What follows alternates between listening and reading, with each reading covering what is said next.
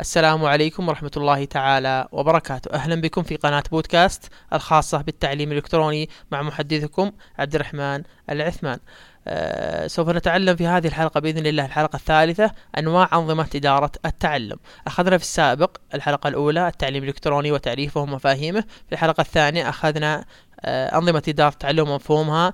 في حلقتنا هذه سوف نتعرف على أنواع الأنظمة. أنواع أنظمة إدارة التعلم نوعين، النوع الأول مغلق المصدر والنوع الثاني مفتوح المصدر. ما هو النوع المغلق المصدر؟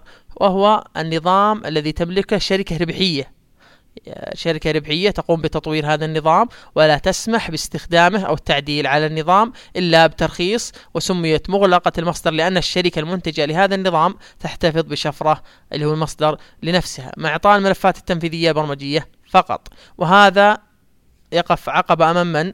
أمام المؤسسة التعليمية التي تريد تطوير هذا النظام بما يتلائم مع ظروفها واحتياجاتها.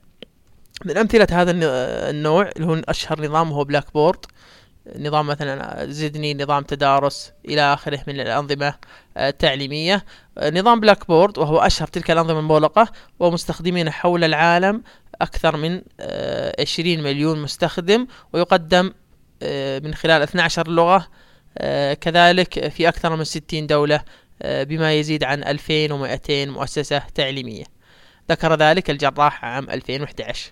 النظام الثاني وهو أو النوع الثاني من الأنظمة هو النوع المفتوح المصدر، مثل طبعا المفتوح المصدر مثل نظام مودل، ومثل نظام جميع أنظمة إدارة التعلم التي على الويب اثنين، مثل نظام اودمودو الذي مستخدمينه فوق ستين مليون فوق ستين مليون.